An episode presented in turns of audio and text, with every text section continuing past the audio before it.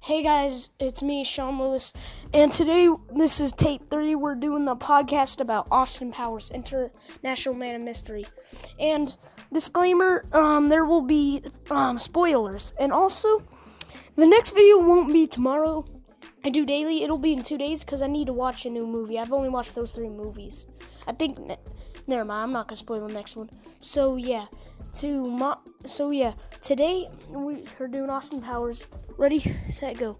So Austin Powers chases Doctor Evil in the '60s, 1967, into a freezing chamber, and um, uh, Mr. Evil freezes himself, and then Austin freezes himself, and then 30 years later, in 1997, he has to stop Doctor Evil, so he's assigned with this partner. I forgot who her name was, and it, and then they go to Las Vegas, and there are some assassins trying to kill and all that.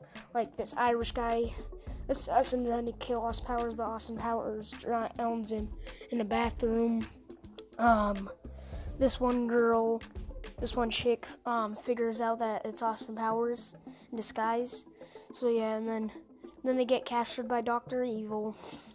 Um, then he they when they get captured they break free uh, uh, they um they ride they take one of those vehicles i forgot what they're called this police officer he was like 50 feet away pretty much and kept on saying stop! and then they ran him over. He could have got away in time but he didn't i guess.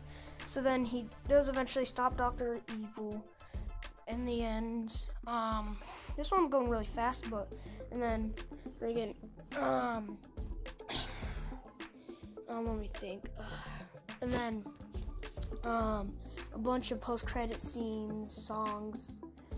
So yeah, so and the whole movie was pretty much saying that you can be you could be a perv dog in the 60s but pretty much not get away with it today. You wouldn't be able to get away with it today.